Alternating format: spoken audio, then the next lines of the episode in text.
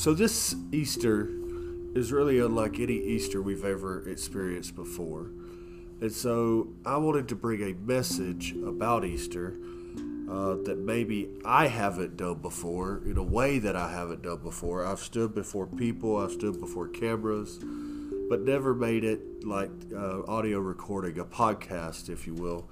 So I want to do this series, and I'm not saying that it will extend anything past Easter, but if it does, to God be the glory, right? Because uh, that's what it's always supposed to be about anyway. So this is part one of a series that I'm calling Sunday is Coming. This is Friday. Friday is not a day that we want to dwell in. Friday is not the day of victory, it's the day of uncertainty, it's the day that our world crashes around us.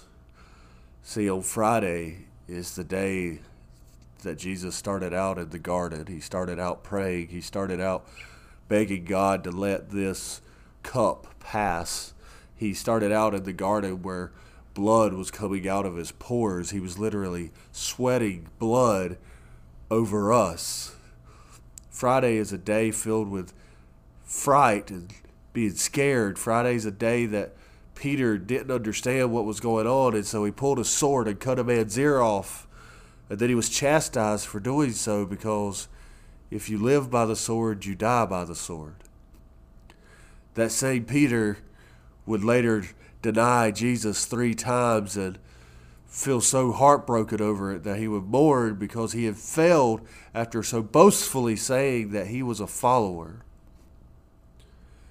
Friday is not a day we think of as good, and yet we call this Friday Good Friday. And maybe there is some good to be found in it because maybe without going to the cross, we would not have the salvation, we would not have the resurrection. But Friday is filled with so much pain and so much loss, it's hard to get past it a lot of times. And today we're in a world where we're stuck in a Friday. We're surrounded by the same fear and the same uncertainty. We have a virus, the pandemic, that is closing down our country and closing down the world. And we see schools with doors shut. We see concerts with doors shut. We see churches with doors shut. But the one thing that should never be shut is the Bible.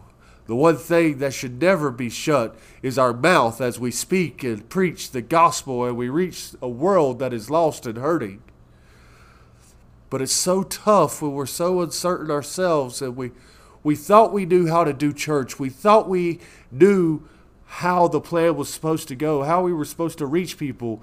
We just have to get them to come between those doors, to come in and sit in a pew, to sit in a chair, and to listen to a man in a suit stand up and preach the word. All we had to do was convince them to come in. And now we're stuck in a world where there is no end. We're all stuck in our own homes. We're all stuck in our own minds. We're all stuck in uncertainty and being scared.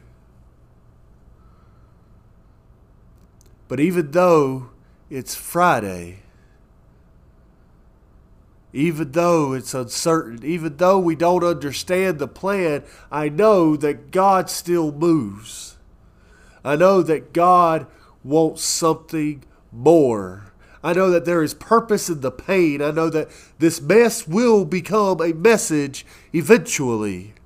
I know that everything that's in my mind, the anxiety, that there is a purpose, that God is trying to coax us and move us and push us to somewhere and stretch us beyond our own natural means, to stretch us in our faith, to stretch us in our belief, to stretch us in our capabilities and abilities that we can just move forward in faith.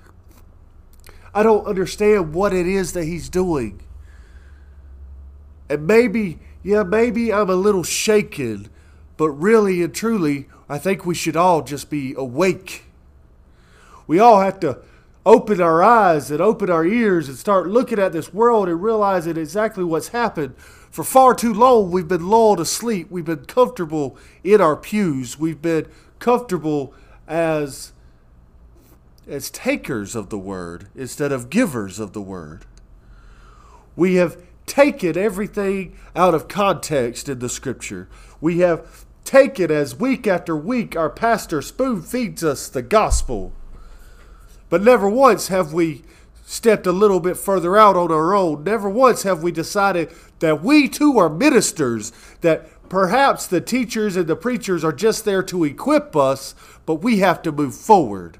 We have to move outward. See, it's their job to get us ready for the commission, but it is us who have been commissioned, who have to go out the doors, who have to reach the souls. But for too long, we've been sitting at the table, the table that is church. We've been sitting at this table and we've been eating up the gospel and eating up the word, but we've never progressed, and it's almost become a gluttony. We have been gluttonous that the preachers speak words that tickle our ears and make us feel good, and that there's just enough conviction sprinkled in that we can say that God is moving. Have we lost our flavor? Have we quit being salt of the world? Have we quit being a light to those who are trapped in darkness? I thought we were supposed to walk in the light. The only way we walk in the light is if we take it with us, because this world has become a dark place. So the only way we can walk in the light is if we spread it ourselves. If we take our candle and we go forward, if we take a new step and a new path every single day. And as we run into people and as we come in contact with them, the Spirit be flowing off of us and our willingness to speak of the gospel, of the good news of Jesus Christ. That we are so willing to give it that they have no choice but to get their candle lit by it. So where there was one light, there was two, and where there was two, there was four, and where there was four, there was sixteen, and so on and so forth. That we all just keep expanding. This is the purpose. This is what Scripture meant when it was said to go out and make disciples of the world. But we've been stuck indoors. We've been stuck indoors. We've been stuck in comfort. And so now Friday has arrived and the comfort has been ripped away. And I'm not saying that God sent a virus. I'm not saying that God wanted people to die. I'm not saying that all this tragedy and uncertainty around us is His doing. But maybe, just maybe, He took His arms of protection away. Maybe, just maybe, He allowed this to happen because He knew this is the only thing tragic enough, violent enough strong enough to shake his church back awake. That now we have an opportunity, now we have a chance, now we can go forth. And you're sitting there going, We can't go forth. We're stuck in our homes. I beg to differ. You still go out and you meet people in the grocery store. Many of you are still essential workers that have to go out every single day. Many of you type and text messages away all day long on Facebook, Instagram, Twitter, whatever have you. You have a platform, you have influence. There's a story in, I believe, 2 Kings chapter 13, and it talks about an old prophet who had lo- no longer had the hand of God upon him. He had become just like the people he had been sent toward. He had become a puppet of an evil king.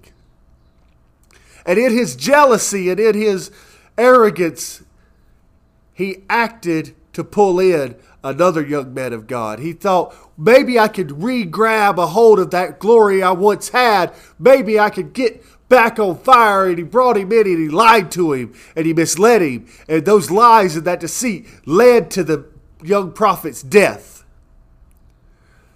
That young prophet never made it home. He never made it back to the land of his fathers. He got buried in a tomb, a tomb that would become that old prophet's tomb. See, that old prophet ended up having bones in his tomb, bones that he was responsible for, bones that because of his influence, because of his platform, he had kept them away from that prophet's homeland. See, you have a platform, you have influence, you have the power to pull bones in to you, to into your tube. You can stop people from getting to where they are called to go. Get people from the promised land, the place that God has called them to. You are responsible. You control your sons and daughters and their fate. You control your spouse and how they will respond. See, how we live directly influences these people. How we live directly influences that, str- that stranger on the street. And you're going, Jeremy, that doesn't even make sense. That makes no context whatsoever, but it does because your life will either push people toward God or pull them away from God. It will either push them toward an eternity in heaven or pull them into the pits of hell. Every action, public and private, have a consequence. Every bit of it, there is a rhyme and a reason to. And whether you know it or not, whether you want to understand it and contemplate it, your actions matter. And so, yes, today is Friday. Today is a day of cert- of uncertainty. Today is a day of fear. Today we don't know what is next. All I know is I see death tolls going higher and higher, and more and more people sick, and more and more people without a job, and more and more people who are hopeless and without answers. They don't know where to turn. So it's Friday.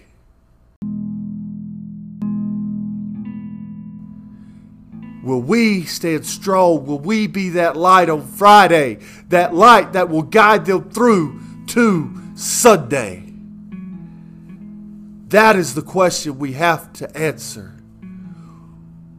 So I ask you whose bones are going to be in your tomb? Whose bones are going to be your responsibility? Who are you going to have to answer for when you stand before the Savior? When He goes, why did they make it here also? What could you have done differently?